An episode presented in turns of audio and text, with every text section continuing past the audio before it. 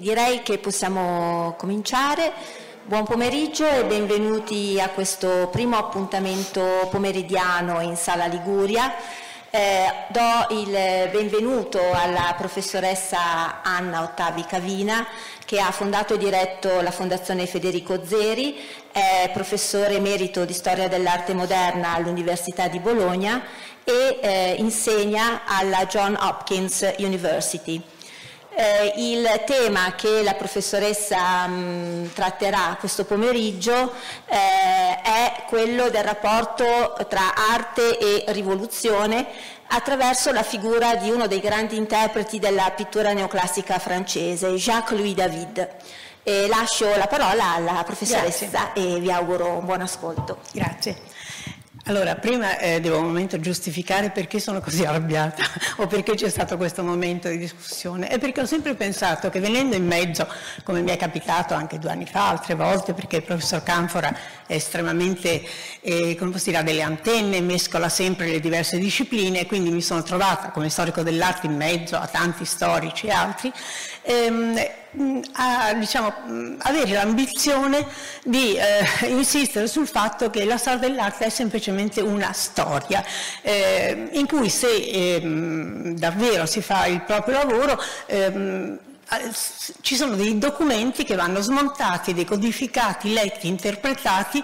e che non, sono certamente anche gli archivi, ma per noi sono essenzialmente pitture, sculture e architetture, che certe persone che pensano, certi intellettuali che sono gli artisti, in quegli anni eh, formulano attraverso un linguaggio diverso dei pensieri e delle idee che vanno a concorrere e a ricostruire il tessuto della storia e, queste, e, questi elementi che si sono come sedimentati nelle opere d'arte non sono esattamente sovrapponibili a quelli che voi trovate nella letteratura, nell'economia, nella politica di quegli anni. Eh, molte volte ci sono del, delle angolazioni che allargano, dilatano la conoscenza e quindi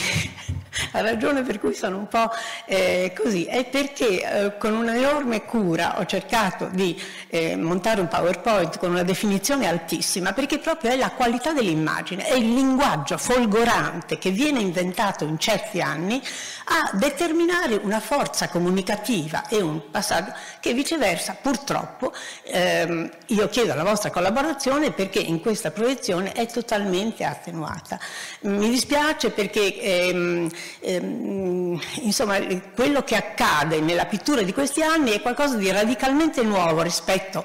a quello che c'è prima, non solo per i contenuti, soprattutto diciamo, per la forma che viene data a questi contenuti. Vabbè, questa era la premessa per cui cerco la vostra diciamo, collaborazione per leggere, nonostante tutto, questi documenti. Il titolo si chiama Arte e Rivoluzione, devo dire che eh, in un certo senso è stata una telefonata del professor Canfora che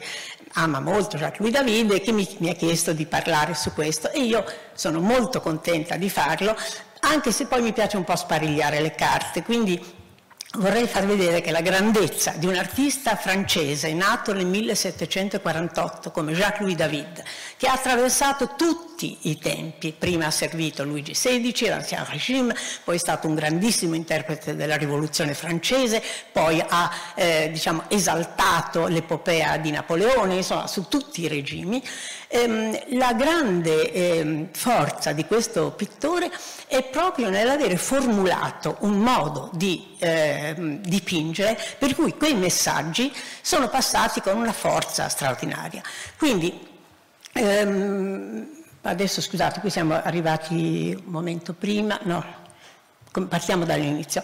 Comincio anche con... E, e un'altra cosa che voglio aggiungere è che se qualcuno mi chiedesse, avendo letto nella vita ormai tanti cataloghi eh, su David, sulla rivoluzione francese, eh, collaborato in, in, prima persona anch'io a tante mostre su quegli anni, cercato di recuperare quel contesto. Se qualcuno mi chiedesse ma qual è ehm, ehm, l'equivalente, cos'è che meglio di tutti ha fatto capire eh, l'immagine di quegli anni, io confesso che per quanto mi riguarda è stato un romanzo meraviglioso di Victor Hugo che si chiama 93, 1793, che è l'anno del terrore, e che è un romanzo di Victor Hugo che ha una, eh, un meccanismo diciamo, narrativo perfetto e in più ehm, ha come questo mm, modo così bronzeo, scultoreo di definire i personaggi, che è esattamente l'operazione che fa un artista come David. Ora, non posso raccontare tutta la storia di un pittore che ha una vita lunghissima, che ha una produzione sterminata, che è protagonista in tutti i momenti e comincio con una cosa, scusatemi, molto banale, in un certo senso, perché non posso non far vedere un quadro che su tutti i nostri sussidiari dalle elementari forse insomma, abbiamo incontrato, e che è un dipinto di David che si chiama il giuramento degli Orazi. La storia è una storia presa dall'antichità e nel momento in cui alla fine della monarchia di Roma del VII secolo a.C. I Tarquini eh, c'è, questa, c'è questa lotta tra Roma per la supremazia e Alba Longa e alla fine questa guerra si combatte attraverso una specie come di sfida, di duello, in cui tre fratelli romani che sono gli Orazzi giurano sulle spade che tiene il loro padre di eh, combattere ehm, i curiazzi, cioè gli antagonisti di Alba Longa, fino alla morte. Ehm, ora, questo quadro è un quadro che viene da ovunque viene proposto come il vessillo della rivoluzione francese, cioè un quadro che eh, esalta questi ideali repubblicani, che esalta questo rigore morale, che in realtà la grande, diciamo, ehm, la qualità straordinaria di David è che questo dipinto viene eseguito nel, nell'83 ma è finito nel 1784. Viene dipinto eh, non a Parigi ma a Roma perché David chiede, eh, naturalmente avendo in cambio tantissimi soldi perché è un pittore molto venale, di un'avidità, questo non c'entra il suo lato umano, insomma, ma comunque chiede 4.000 libbre e l'idea di poter ritornare a Roma, e quindi è un dipinto eseguito su committenza del re Luigi XVI e eseguito cinque anni prima della Bastiglia, cinque anni prima della Rivoluzione francese. Quindi ehm, che cosa ha di, di estremamente significativo? Per una ragione per cui poi successivamente verrebbe portato in giro per le strade perché i rivoluzionari della presa della Bastiglia si riconoscono perfettamente in questo racconto. Eh, la capacità che hanno a volte gli artisti di avere delle, delle, antenne, di intuire un sentimento nascente e di tradurlo in un'immagine che ha una comunicabilità che prima non aveva mai avuto. Io per questo sono un po' arrabbiata, perché il tipo di proiezione non rende questa invenzione di David, che è essenzialmente un'invenzione linguistica. Per capire cosa sto dicendo, non c'è niente di nuovo nell'aver scelto un tema esemplare del passato. Tutto il Settecento ha saccheggiato gli archivi dell'antichità.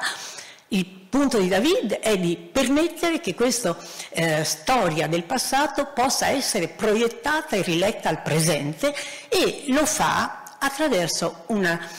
eh, un'operazione sul linguaggio che scardina completamente la tradizione.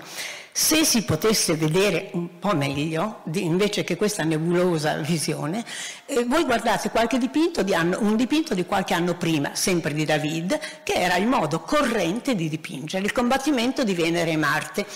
Purtroppo dovete fidarvi del mio racconto, cioè la tavolozza è assolutamente impastata, è di colori pastello, non ha delle dissonanze timbriche, la dimensione è molto più contenuta, mentre gli Orazzi è già con una base di 4 metri. E, ehm, ehm, e, quindi questa storia antica, mitologica, eccetera, vive in uno spazio che è uno spazio agorgo, barocco, continuo, circolare. David negli eh, Orazzi quello che colpisce enormemente la gente e che permette alla gente di capire il pensiero anche politico che c'è dietro è il fatto che lui usa uno spazio molto più grande, 4 metri, poi quando farà le Sacre, l'incarnazione di Napoleone, 10 metri di base, insomma megalomane, e, e, e, e poi in questo spazio pochissime figure, quindi molto rarefatte, molto intellegibili, è un po' il sistema che usa diciamo, la pubblicità delle volte, cioè di eh, scandire molto l'immagine. E addirittura l'altro elemento è di dare a queste figure um, lo schema insomma, di una contrapposizione, di un contrappunto, perché voi vedete che se tirate due perpendicolari, nell'intersezione al centro c'è il plot, c'è il padre che stringe le, le spade Poi di qua ci sono gli uomini, di là le donne, di qua la patria, di qua eh, la domesticity, di qua diciamo il pubblico, di là il privato. Cioè c'è questa contrapposizione così netta fra questi valori che dà al quadro una leggibilità e una visione come atemporale di un exemplum che possa essere riproposto. E poi l'altra qualità che si legge relativamente, per questo prima abbiamo cercato in tutte le maniere di ottenere una visibilità diversa, è che anche la tavolozza è una tavolozza non dico proprio già timbrica e dissonante, insomma, come sarà Schoenberg nella musica, però certamente non è più neanche quell'impasto tonale continuo, ma è qualcosa che clamorosamente mette a fuoco degli elementi. Per cui questa operazione di inventare una nuova grammatica neoclassica, eh, una nuova eh, rarefatta, semplificata, immediata, per contrapposizioni, netta, eh, dà una, una presa all'immagine e, succede che appunto eh, attorno, eh, poco dopo, insomma, in questa immagine si rispecchiano tutti gli ideali che vengono a galla negli anni successivi, ma è David che se lei, come dire, ha avuto la capacità di, di raccontarlo. Mm, mm, io voglio insistere su una cosa, ma non si vede bene, anche l'idea di questo spazio, mentre lo spazio precedente è uno spazio barocco, continuo, ehm, circolare, qui la, la, le figure si scandiscono solo in primo piano, come dire come in un fregio di un bassorilievo antico, dentro una scatola prospettica, lucidissima, e lo sfondo ha questa architettura arcaica, e qui si vede sempre come eh, David eh, avverte tutte le novità di quegli anni, un'architettura che non è neanche dorica, addirittura le tus- quelle tre colonne sono tuscaniche, cioè senza base, perché? perché da poco era stata riscoperta Pestum, perché a un certo momento si era riusciti a capire, ad amare non tanto la Grecia classica, il Partenone e tutto questo, ma viceversa anche il momento più austero, più, più mh, predorico e quindi eh, ci sono tutti questi mh, elementi che sono eh, assolutamente molto eh, tradotti in un linguaggio diverso. E quindi c'è intorno agli anni Ottanta in Francia, eh, che dietro eh, c'è tutto un humus culturale che l'Italia non ha più, cioè l'Italia è fondamentale perché tutto quanto succede si scatena a Roma, nel senso che Roma è ancora il palcoscenico dove tutti arrivano e studiano il passato, ma poi questi artisti che vengono dalla Svizzera, dalla Germania, dalla Scandinavia, dall'Inghilterra, dalla Francia, rientrano in paesi che sono più aperti alla modernità. E, ehm, ehm, beh, e questo è un altro esempio di quegli anni, è evidente, Dio mio come si vede male, è, ehm, è evidente che un dipinto come questo di Heinrich Füssli pittore di Zurigo, ehm, molto, già un artista diciamo oggi diremmo concettuale, perché è un artista molto colto, molto sofisticato, che legge Shakespeare, che conosce il greco, che ha studiato con Bodmer, e dipinge nell'80 questo giuramento dei tre confederati. Chiaramente questa dimensione eroica, di messaggio politico, perché da lì nasce poi la Confederazione Elvetica ed è contro eh, gli Asburgo, lo, dicevo, già anche questa iconografia evidentemente è nell'aria e David ha colto questa dimensione forte politica, non perché avesse visto il quadro di Füssli, sicuramente non si sono incontrati, non si sono visti, ma Füssli è un artista moderno che fa immediatamente tirare una serie di incisioni del suo dipinto, le incisioni costano poco, si fanno girare facilmente in Europa, quindi il modello diciamo, diventa un modello conosciuto a largo raggio. E, ehm, anche se poi è sempre più interessante cogliere le differenze più che le analogie.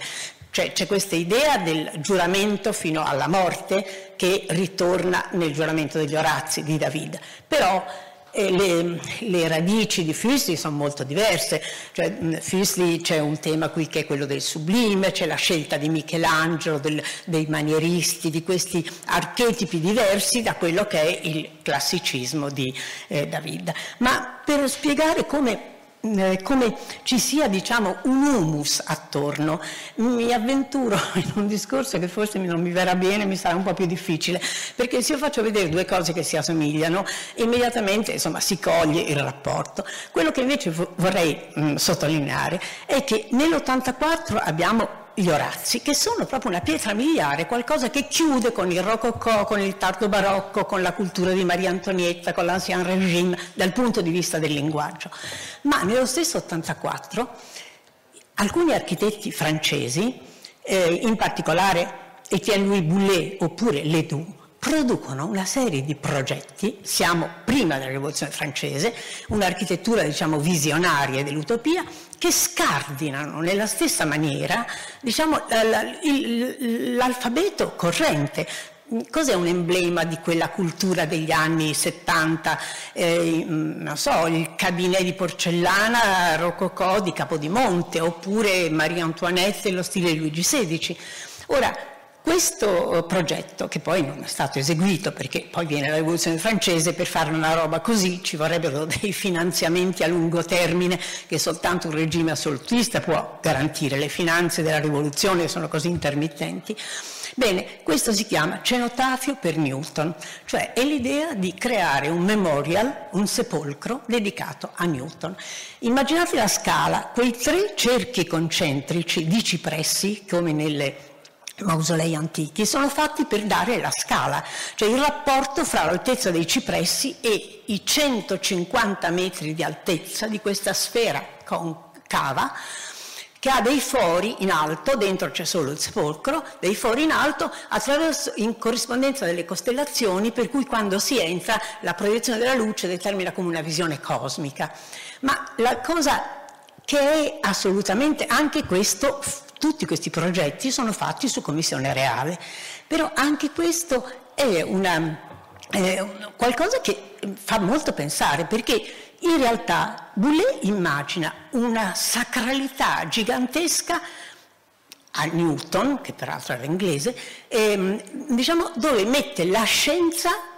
la scienza al posto della religione, cioè fa la stessa operazione che farà poi la rivoluzione francese, cioè scalzando via del tutto la religione e sostituendola con il nuovo mito che è quello della scienza. E qui eh, tutto questo viene prefigurato, cioè in, in, in anni, ehm, e non è un esempio isolato, perché passando velocemente, questo è l'interno, questo è un altro, di, e in più tutta questa leitmotiv, che poi sarà molto vicino agli architetti del Novecento, da Gropius, cioè l'idea di ricondurre ogni, ogni, forma architettonica a una forma diciamo, eh, elementare, geometrica, la piramide, il cubo, la sfera. Ehm, e, qualcosa che mh, mm, mm, ancora mh, mm, è quello che io sto dicendo, cioè di questa diciamo, fratellanza, vicinanza con gli architetti più che con i pittori, cioè David guarda molto pochi pittori attorno a lui, è lui quello che pianta le bandierine di una cosa molto nuova è un po' quello che è successo anche nel Rinascimento, un artista come Masaccio beh, guardava Brunelleschi, non guardava Masolino, non guardava i pittori tardo-gotici vicino a lui, cioè il, l'elemento trainante in quel momento era l'architettura. Per esempio questo è un altro di questi progetti immaginato per questa città ideale di Shaw che il re, il re chiede di costruire. E, e si chiama eh, in francese eh, progetto per una maison delle guardie forestali. Ora, maison l'elemento funzionale della casa per questa astronave con quattro rampe atterrata in una landa con quattro rampe di, di accesso è, è, del tutto ehm, ma ehm, è un'architettura che eh, noi diremo oggi concettuale e che loro chiamano architecture parlante, cioè un'architettura in cui se tu fai un museo, dal di fuori devi capire che quella è l'icona del museo. Eh, ancora Ledoux, nell'immagine in alto, quella è la casa, sempre per questa città ideale di Shaw. Siamo proprio negli stessi anni di David e non mi sogno niente di strano, perché David lavora insieme a Ledoux, David fa a Parigi l'interno di alcune decorazioni dove Ledoux fa l'architettura, quindi c'è una contiguità e uno scambio quotidiano. Eh, si chiama quella sopra mm, la casa per i sorveglianti del torrente Lu. Allora, che cosa vuol dire architecture parlante per loro, architettura così concettuale? Cioè l'idea che la razionalità di una forma può imbrigliare, governare la furia selvaggia del torrente. Cioè conta di più questo concetto simbolico che non la funzionalità. Poi questa casa non viene costruita e per analogia uno non può non mettere vicino Falling Water, che è questa meravigliosa invenzione di Frank Lloyd Wright negli anni 30 in Pennsylvania, a circa 400 miglia da New York, quando si arriva, in cui in questo bosco lui lo stesso fa passare la cascata attraverso la casa. Ma anche qui eh, c'è una differenza molto forte perché mentre nell'idea di Ledoux è la ragione che imprigiona, imbriglia, governa diciamo, la furia selvaggia del torrente, nel caso di Wright è il contrario, è la natura libera che plasma l'architettura della casa che deve eh, venire costruita intorno. Però comunque la riduzione a queste forme elementari è una tensione che eh, si vede in entrambi e si capisce. Però non voglio dire che questi architetti poi non hanno fatto nulla, beh questo è un disegno stupendo, è sempre Ledoux che si chiama Colpo d'occhio sul teatro di Besançon, vedete cosa vuol dire la, la, questo disegno concettuale, io se lo facessi vedere a degli studenti chiedendo di datarmelo, ma penserebbero a un'immagine di Magritte, un'immagine surrealista, un'immagine 1780 e mh, questa è la biblioteca, non ho il tempo di guardare, ma per dire che David non è facile dire che sono vicini, però questo è il terreno, questo è il terreno sperimentale nuovissimo e finalmente una cosa che viene costruita, che se qualcuno, voi siete già qui molto vicini alla Francia, quindi vi capiterà l'occasione, se a qualcuno succede, è uno dei luoghi da non, da non saltare mai, eh, tra le varie cose che Ledoux e Boulet progettano, per il re a un certo punto progettano negli anni di David appunto eh, questa città ideale di Chaux, eh, c'è scritto lì Chaux forse? No, il Salini di Chaux, sì, che è vicino a Arquesnon, cioè in una zona che è fra la Borgogna e la Franca Contea lungo il Jura e mm, vicino, fra l'altro, c'è quella meravigliosa cappella a Ronchamp di Notre-Dame-du-Haut di Le Corbusier, quel capolavoro bellissimo che è vicino. Ora, che cos'è? Il re vuole dare un'impronta, insomma, monumentale alla estrazione del sale, ovviamente in questo caso non è un sale marino, ma è il sale mm, come, come Salzburg, insomma, il sale mm, salgeno, sale minerale, a questa città di Chaux, che come vedete è progettata come una città ideale e dove è appunto questa architecture parlante perché ogni dettaglio è iperbolico storico, questa è l'entrata nella, della, della, di questa microscopica città perduta nelle, nelle valli, poi ehm, ci sono tutti questi canali che trasportano il sale, questi gocciolatoi che ehm, diciamo, sproporzionati rispetto alla resa, tant'è vero che queste saline dopo poco vengono chiuse perché l'estrazione del sale non compensa questi lavori, però c'è questa architettura così emblematica che vuole rigenerare la condizione anche sociale e, um, e questo è un goccio, scusatemi, com'è che è andato così? Come mai sono andata così? Boh. Eh, diciamo, questo è un gocciolatoio e quando si dice architetture parlante a sinistra è perché si vuole far vedere come la ricchezza del sale che viene portato in questi canali interni lungo le mura di questi luoghi dove il sale viene lavorato, il sale tracima fuori da questi oblò da tanto è potente e ricco e si pietrifica così. E qui c'è questo è mio figlio quando era piccolo, è perché non ho trovato una foto che mi permetta di ehm, dare la scala e la proporzione come i cipressi per esempio prima, cioè questa tensione assolutamente monumentale. Mi sono un momento diciamo allontanata da David perché quello che mi preme e vedere come questo linguaggio così essenziale, geometrico, di una riduzione all'essenza e di una eh, rarefazione dell'immagine perché l'immagine sia più folgorante, perché la grande comunicabilità dei quadri di David, per cui tutti li volevano portare in giro come fosse la bandiera, il vessillo, era perché eh, mandavano un messaggio che era immediatamente comprensibile, anche se poi la cultura è molto sofisticata, perché per esempio le figure delle pleureuses, delle, delle donne che piangono eh, di fronte alla... Mh,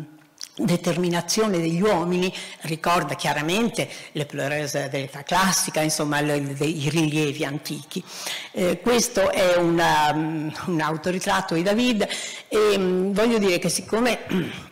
il professor Canfora lo ama molto e mi ha un po' inchiodato su questo e io cercherò anche di, di, di fare vedere come lui, al di là dei temi rivoluzionari, è un inventore di, di, linguaggio formidabile in tutti gli aspetti. A un certo momento David, che ha partecipato eh, prima mh, diciamo, all'ultimo tempo della, della, del regno di Luigi XVI, poi alla rivoluzione, poi è nella convenzione, poi a un certo momento nel 94 con la caduta di Robespierre viene anche imprigionato al mm, Palais du Luxembourg e mm, con tutti i riguardi gli danno il pennello, gli danno il poter dipingere e con uno specchio lui fa un autoritratto. Adesso questo è semplicemente un dettaglio perché se voi lo vedeste a mezzo busto com'è il quadro, lui dipinge con la mano sinistra, nel senso che si è si è dipinto come allo specchio, come negli autoritratti. Ma lo faccio vedere per dire che è stato un artista sul quale tutta la critica contemporanea ha proiettato le proprie nevrosi e c'è tutta una corrente americana eh,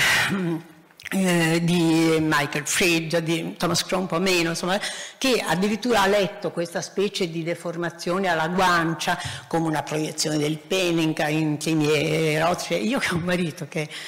chirurgo cranio facciale della faccia e gli ho chiesto ma eh, che, che cos'è? Allora lui mi ha detto che sinceramente da un dipinto non puoi fare una diagnosi, però o è una tumefazione o un carcinoma del labbro, non è, è questa, queste letture che poi la modernità ha proiettato su questi grandi fatti, molte volte eh, mancano di, insomma, di una mm, motivazione vera e propria se non quella che il lettore padrone insomma, de, dell'immagine. Questo era David negli anni del, nel 94, quando aveva mm, più di 40, mm, questo è Socrate, va bene. E, ehm, ecco, questo per esempio è un caso in cui bisogna inchinarsi a David, perché è 1789. E allora cosa succede? Che come ogni anno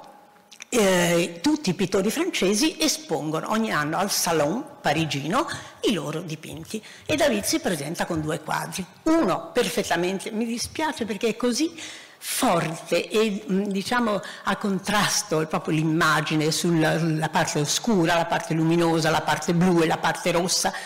e e comunque sceglie un tema che viene da una tragedia di Voltaire e che è il tema di Lucio Giugno Bruto, adesso qui con questi storici se sbaglio, e che quindi è un tema che viene rilanciato da David, perfettamente allineato alla rivoluzione francese perché che cos'è? È il momento in cui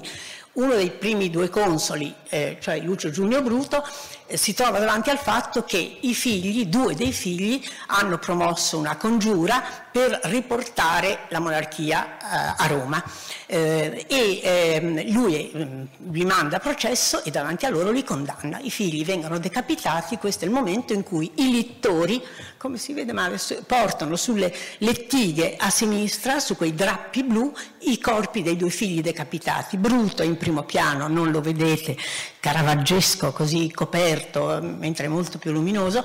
e sulla destra ci sono le sorelle, la madre e la nutrice. Quindi, ancora una volta, lo schema su un quadro di grandi dimensioni è immediatamente leggibile come un exemplum virtutis, cioè la patria prima della famiglia, lo Stato, il pubblico, il privato, gli uomini, le donne, il, eh, insomma tutti gli elementi. Al centro c'è questo tavolo con una natura morta eh, che è il cucito, che è l'emblema del lavoro femminile, dove ci sono anche le forbici che evocano le parche, e quindi Ehm, e, e, quindi insomma questa diciamo, grammatica chiarissima che è molto importante perché per esempio studiando quegli anni io mi sono sempre meravigliata di trovare nell'atelier di David, David è un uomo come ho detto molto venale, questo non è un giudizio morale, è un uomo che di un'avidità si fa pagare tutti i quadri es- dal committente, poi li espone a pagamento, li eh, ottiene. In ogni caso, ehm, ehm, mi sono persa, cioè... Mh, Ehm, adesso mi, mi, tornerà, non mi ricordo, e, comunque insomma questo dipinto diciamo, ha, è perfettamente allineato con quelli che sono i sentimenti dell'89, cioè rappresenta perfettamente questi ideali così, anche l'architettura con queste colonne eh, semplificate, austere e profonde. Ma ehm, ehm, c'è un dettaglio che volevo ancora dire. Ehm, al centro c'è anche una seggiola, se voi vedete, una specie di sedia, che è una sedia mm, diciamo, studiata sui modelli romani. Ehm, mi ricordo che un giorno mm, guardavo questo quadro con eh, Carlo Ginzo, questo è un quadro che ha avuto una fortuna enorme, la Duchesse de Brantès, eh, che poi scrive dei memoir di quegli anni, dice siamo arrivati al punto che non si parla altro che di brutto, da qualunque coiffeur voi andiate, il garçon anche in una città di provincia si chiama o muzio scevola o bruto, dice non c'è altro da fare. E viene caricato ovviamente questo quadro di tutta una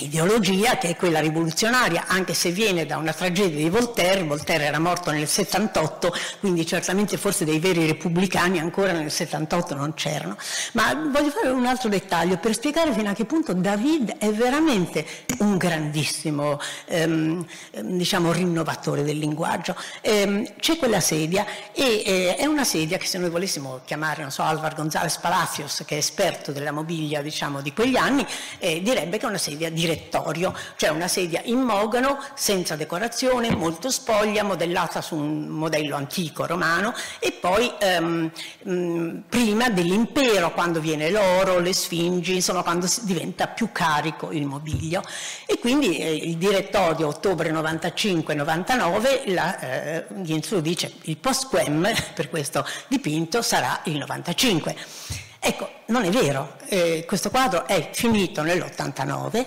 e, e David perché? Perché David ha Jacob, che è questo grande mobilier francese, e chiede a Jacob di costruirgli una sedia che non esiste sulla base dei disegni che lui ha fatto delle vecchie sedie romane a Villa Ludovisi a Roma, a Villa Albani ritrovate, e che esemplata su questo modello che poi Jacob produrrà e diventerà il, um, il, modello corrente dell'arredo di stile direttorio, che è quel momento bellissimo, ancora così spoglio, non carico come nel periodo impero, basato sulla esemplarità dell'antico. Quindi ancora una volta cioè,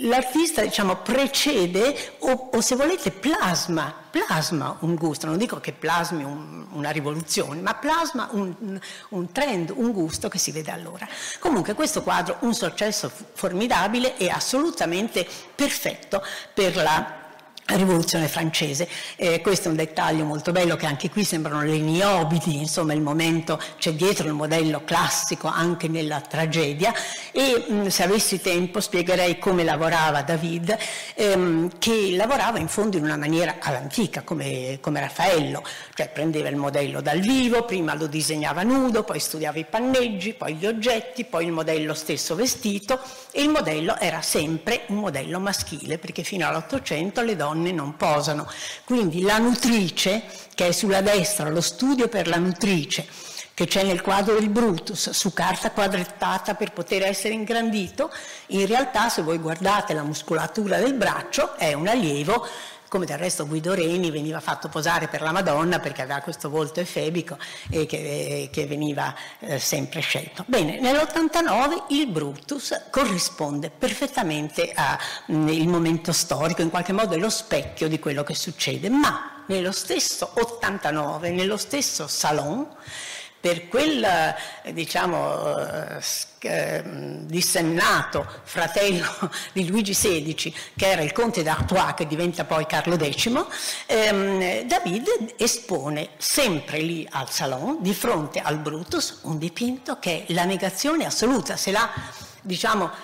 Sparta era il modello, qui no, non solo è Atene, cioè la bellezza prima della libertà, ma addirittura la grazia sensuale alessandrina, cioè tutto il contrario, perché lui rappresenta una coppia che non è la coppia Ettore Andromaca, cioè la coppia casta, la coppia esemplare, la coppia... è Paride ed Elena e addirittura con questo eh, sconvolgimento per cui è Paride nudo ed Elena è vestita con il peplo, di solito è la donna. Su, accanto al talamo, il guerriero nell'alcova che ha abbandonato le armi attaccate alla statua di Minerva e lì ha una cetra. Cioè la dissoluzione di tutti i valori e attraverso un linguaggio eh, che appunto non è più così semplificato, ma ha una, ehm, una morbidezza, un'ambiguità, una,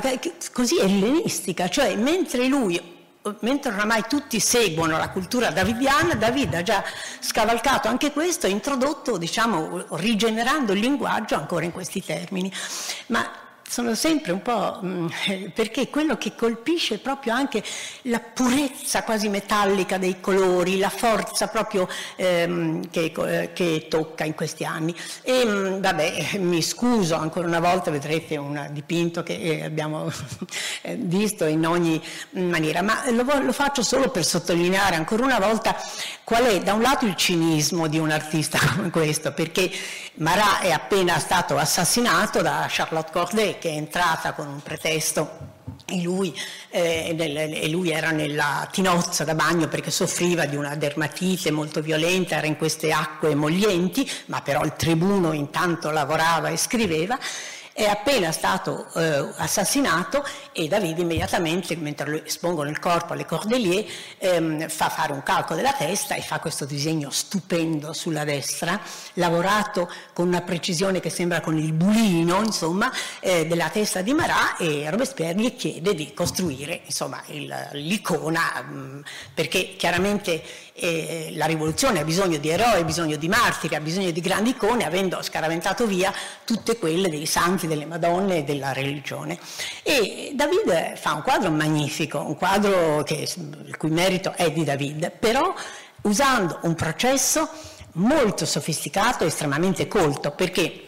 lo schema del dipinto è uno schema, se volete, come faceva Caravaggio, cioè il fondale mm, grande, vuoto e poi la figura in primo piano. Ma al di là di quello tutto gioca perché lo spettatore in maniera anche non consapevole, eh, eh, colga lì dentro tutte le stratificazioni che negli anni si sono, nei secoli, nei millenni si sono depositate. C'è una, una, un telo bianco che può essere il sudario, c'è la ferita al costato che evoca, insomma, diciamo, l'eroe laico, il Cristo morto e c'è soprattutto, eh, a parte bellissima quell'idea della tavola con la scritta in capitale maiuscola Amara, ma c'è questo braccio, il braccio della morte, che è un leitmotiv ricorrente in questa migrazione dei simboli che prima è profano perché viene dal trasporto del corpo di Meleagro e poi passa gradualmente, eh, scusate, tutte cose che sono nella testa di David, vedete che in Raffaello c'è lo stesso dettaglio del braccio, eh, quindi inconsciamente lo spettatore attribuisce una sacralità all'immagine che è quella, un'aura, questa immagine che è quella che nei secoli si è conquistata l'immagine del Cristo ed è una sostituzione della figura, questa di Botticelli di Vienna in questo arco meraviglioso teso del Cristo morto, bellissima, eh, scusatemi, quella era... Mm, eh, era um, Charenton, questa era in area francese, qui siamo in, in epoca gotica e questo appunto è un rilievo dell'antichità in cui una storia profana, perché è quella di Meleagro, che è il cacciatore che muore inseguendo il cinghiale, eh, si vede malissimo, ma lui è preso dai necrofori ai quali sfugge il braccio eh, inerte che piove. Quindi questo braccio di Marat in primo piano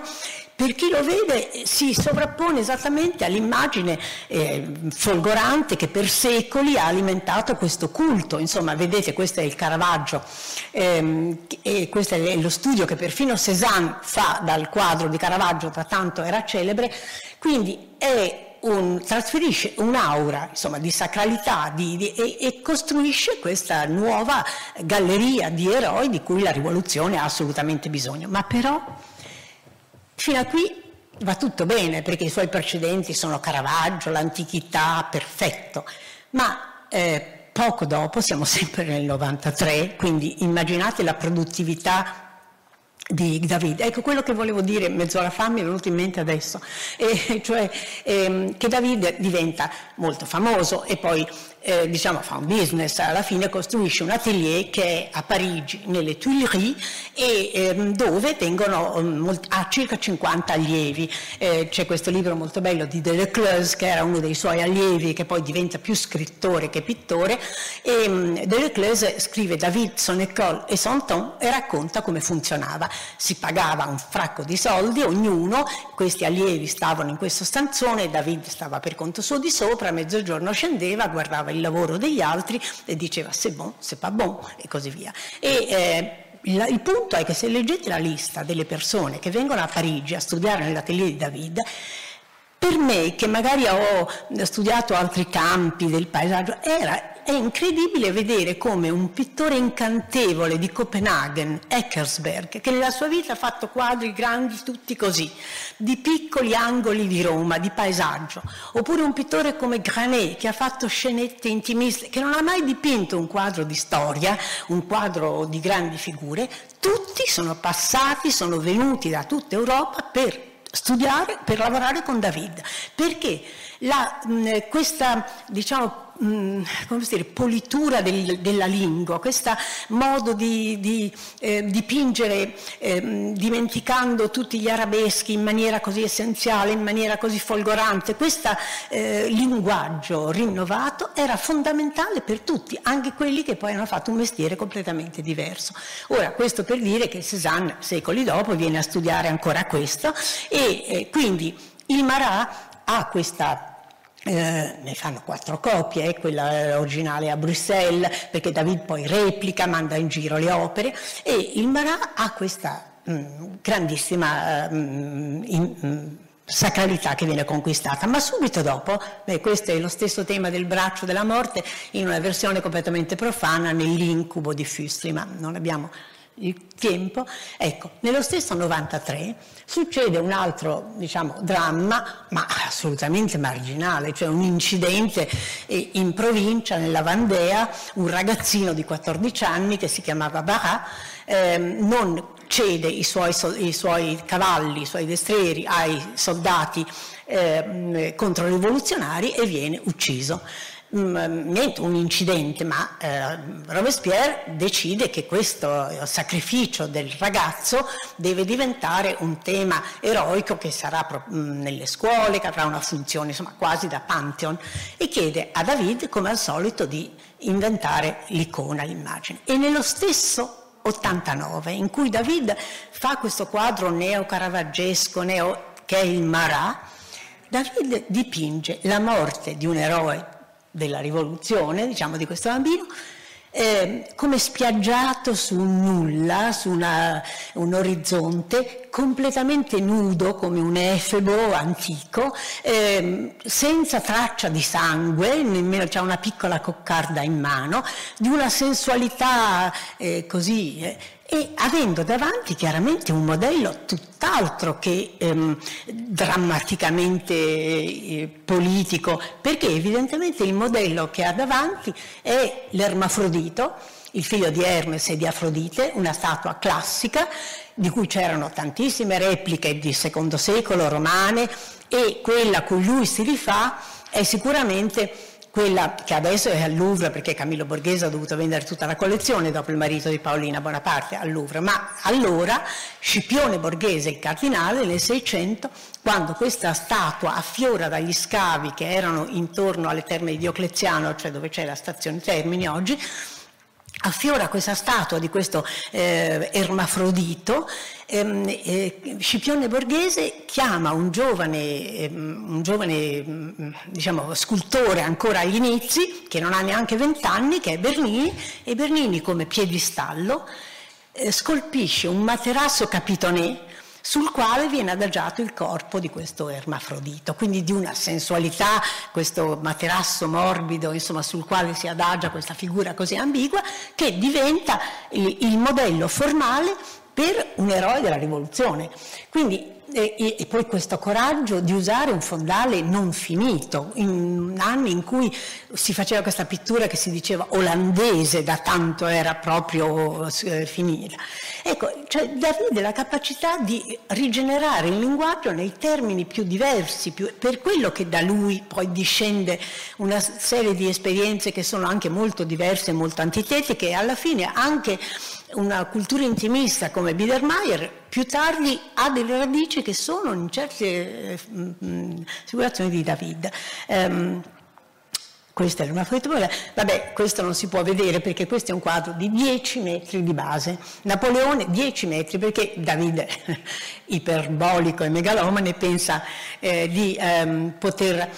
di fare il quadro più grande del mondo, invece la cena, eh, di, eh, le, nozze di Cana di Veronese, che al Louvre sempre, è ancora un po' più grande e quindi manca il bersaglio di poco. Ma cosa succede? Che nel dicembre, dico delle cose banalissime, nel dicembre del 1804 Napoleone decide di incoronarsi e fa venire a galoppare da Roma questo bellissimo Papa Pio VII Chiaramonti e poi lo piazza sfaccendato in fondo a destra, qui non si vede perché poco leggibile l'immagine, però si vede, sia un po' il Papa sulla destra e, e non gli fa fare nulla perché Napoleone si incorona da solo, cioè, no, scusatemi, Napoleone lo vedete nello studio di nudo in primo piano, si incorona da solo e poi incorona Josephine.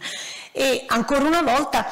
e poi chiede a David dopo, qui è dicembre 1804, chiede a David eh, di ehm, ehm, comporre un dipinto che ehm, per sempre, per i posteri, ricordi questa incoronazione, dove è evidente che non si tratta affatto di fotografare quell'evento, si tratta di decidere in che modo quell'evento si vorrà che, che, sia ricordato. Quindi è un falso storico dei più mm, significativi, perché per esempio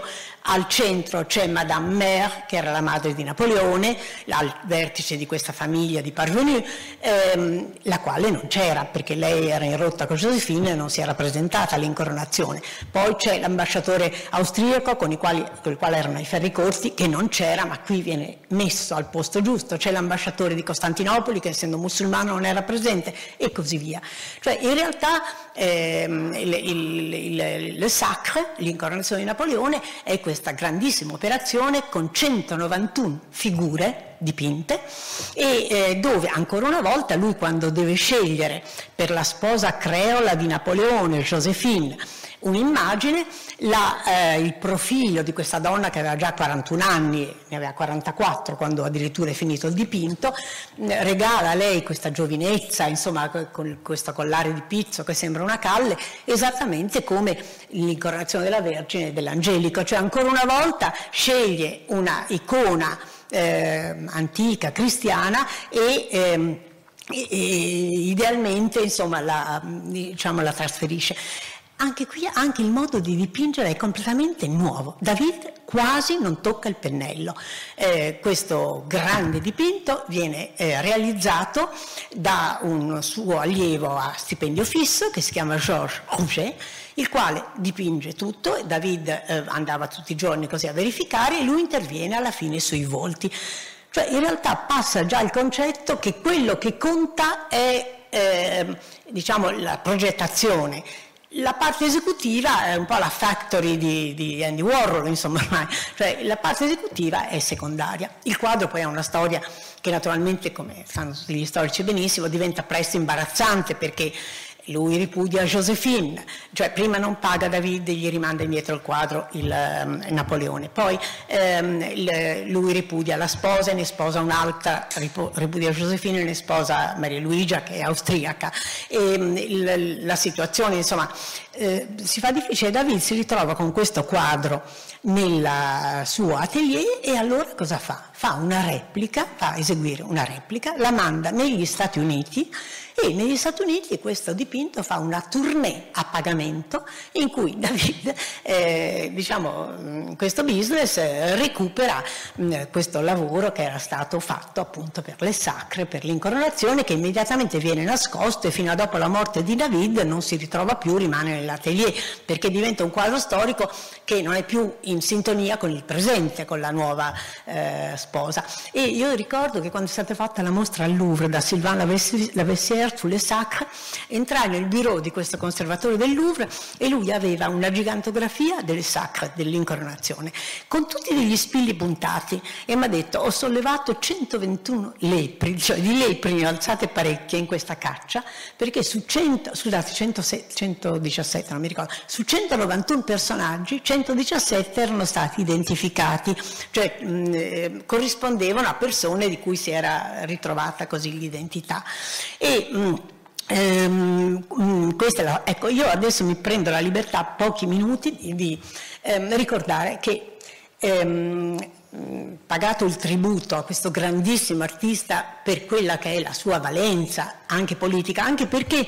Noi parliamo tante volte di un artista engagé, di un artista che si è schierato, di un artista che è progressista, ma questo è il caso unico di un artista che ha fatto politica in prima persona, è diventato perfino presidente della convenzione, ha votato per eh, l'uccisione del re, quindi ha agito in prima persona. È un genere che lui ha rinnovato in una maniera stupenda al punto che anche dopo degli artisti che non erano grandissimi hanno fatto sullo schema davidiano dei capolavori meravigliosi è il ritratto. Eh, per esempio, questo forse non è ancora così radicalmente nuovo, perché è il ritratto di Lavoisier, aveva 24 anni, Lavoisier era un chimico già perfettamente arrivato, uno dei savants di cui si gloriava la Francia ed è un, un chimico ehm, diciamo, progressista che fa parte di tutta questa elite molto aperta. Ed è un quadro che se andate al Metropolitan a New York fate la scalinata appena arrivate su nel salone davanti avete il ritratto di Lavoisier che è bellissimo anche nella natura morta di questi alambicchi di chimica. Però dal punto di vista dello schema non è così radicalmente nuovo, perché in fondo dietro c'è quasi l'impronta di un quadro più tradizionale cioè del poeta che si ispira alla sua musa. E questa è la moglie di Lavoisier che, come tutte le ragazze bene, studiava nell'atelier di David e quindi ha eh, la cartella dei disegni appoggiata sulla sinistra. Quindi David e Lavoisier erano molto amici, eh, la moglie di Lavoisier era molto legata a David, c'era un rapporto veramente anche di riconoscimento diciamo, culturale e, e ideale. Eh, ma a parte questo si fa pagare 7.000 libbre che sarebbe il doppio del costo degli orazzi, quindi una cifra che allora Vivant Denon dice ha fatto saltare il mercato, abbiamo eh, veramente ormai eh, toccato. Ma poi poco dopo, lo puoi dire tu che lo sai molto meglio, eh, eh, Lavoisier venne mandato nel 94 alla ghigliottina e David non muove un dito come del resto per André Chenier, per molte altre persone. Così. Quindi nonostante ci fosse un rapporto anche di, ehm, proprio di, di riconoscersi insomma, in questo mondo, ma ehm, eh, beh, questo cinismo diciamo, affiora anche nel disegno che vedete sulla destra, famosissimo, quello a sinistra è un ritratto ufficiale della regina Maria Antonietta, quello sulla destra è un disegno che alle 4 di mattina del 13 ottobre 1793, eh, quando Maria Antonietta viene portata al patibolo alle 4 di mattina, come un cecchino, David si apposta su una finestra e fissa questo ritratto di una crudezza che in fondo lei a 17 anni era l'austriaca, è venuta uh, in Francia, avrà vissuto, uh, al di là della biografia, non so, di Stefan Zweig, così, ma poi non so quando, due giorni prima, non, non saprei dire, non, non, so bene, mi, non, mi vergogno, ma ehm, lei scrive quella lettera meravigliosa ai figli in cui dice, cioè è una donna che sa riscattarsi, a un certo momento dice non sognatevi di vendicare la morte di vostro padre e la mia, dopo che il marito era già stato ghigliottinato, lei mentre va. E questo è il disegno di David che è realista ma è anche di una crudezza eh, nel ritratto, ma questi sono due capolavori stupendi, perché eh, sono il ritratto di Madame Pastoret, che è la... Ho tre minuti, tre, due, cinque, sì, eh, vabbè, ci sto dentro. E, e, e, ehm, quando facevo lezioni i ragazzi mi dicevano, signora, lei è sbobinata, sono due ore, ha capito?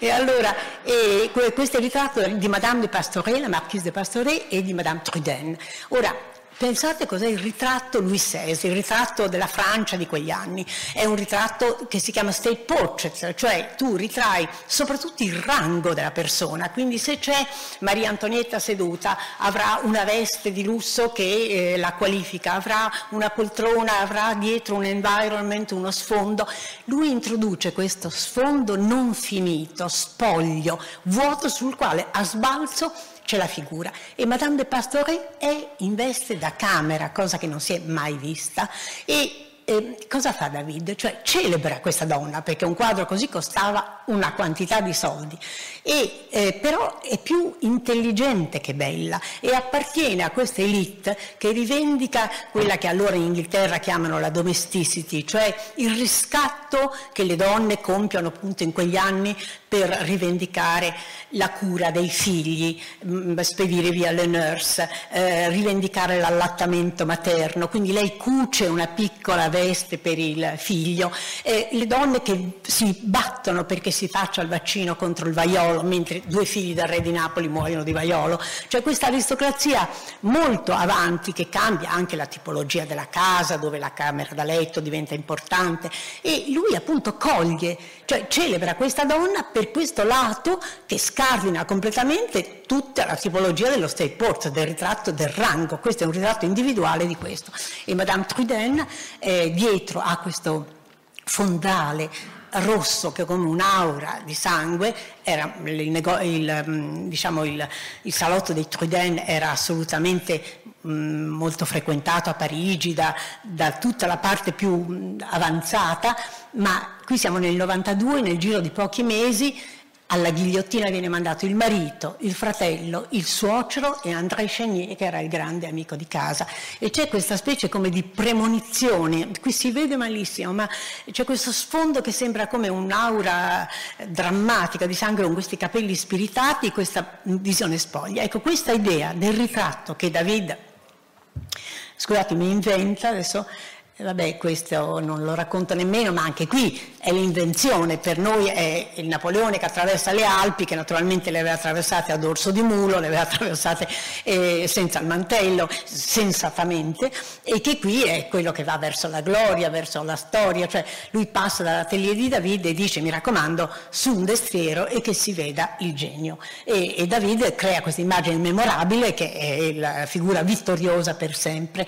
Mm, e dicevo che su quello schema che ehm, ehm, aveva introdotto David, cioè di questo contrasto, anche Giraudet crea un capolavoro, perché questo è il ritratto di uno schiavo del Senegal che poi migra a Santo Domingo e, eh, ed è uno schiavo liberato e viene imposto in contrapposizione con il filosofo Senal che è quello che scrive il, per la liberazione degli schiavi e fra il bianco e il nero in questo contrasto e in questa visione elementare è anche una donna che non è una pittrice che grandissima o mh, storicamente con un grande curriculum però quando sceglie il modello di David, cioè il nulla dietro e a sbalzo la figura, ma come si vede male, la figura eh, cioè, crea proprio il portrait di un negresse che è assolutamente bellissimo. Lasciamo stare Madame, oddio, Madame Recamier e la sua algida bellezza che ormai rappresenta nel 1800 il ritorno all'ordine di Napoleone, insomma questa purezza, la verticale del, della, della, tripode di bronzo, l'orizzontale di questo divano che poi si chiama Recamiele, è scalza, non ho il tempo e voglio dedicare al professor Canfora un'ultima immagine, nel senso che credo di avere eh, accolto l'invito a parlare dei rapporti di David con la politica e la rivoluzione, però c'è un quadro, in, questo è Magritte che è un surrealista che gioca con questo aspetto quasi eh, così, e che è, una, che è una psiche abbandonata, un dipinto di David scoperto da poco e dove non, non, qui non, non, c'è nulla che sia, diciamo, si leghi ai temi di cui abbiamo parlato, ma è un quadro così toccante per questa donna eh, che pronta alle lacrime, sull'orlo del pianto, che è nuda come una statua antica, però di carne come una figura moderna, e c'è già questa idea di recuperare l'antico attraverso un, però c'è di mezzo una distanza che come se l'antico, cioè attraverso il filtro della nostalgia, non c'è altro, non, non puoi più riappropriartene, forse ormai è, è, lontano, c'è questo senso della distanza che attribuisce all'immagine e che quindi mh, eh, avendo eh, voglia, insomma, eh, Davide eh, eh, su diversi livelli eh, apre insomma, delle strade che hanno una funzione. Chiedo scusa se ho... no, forse ci sono. Grazie.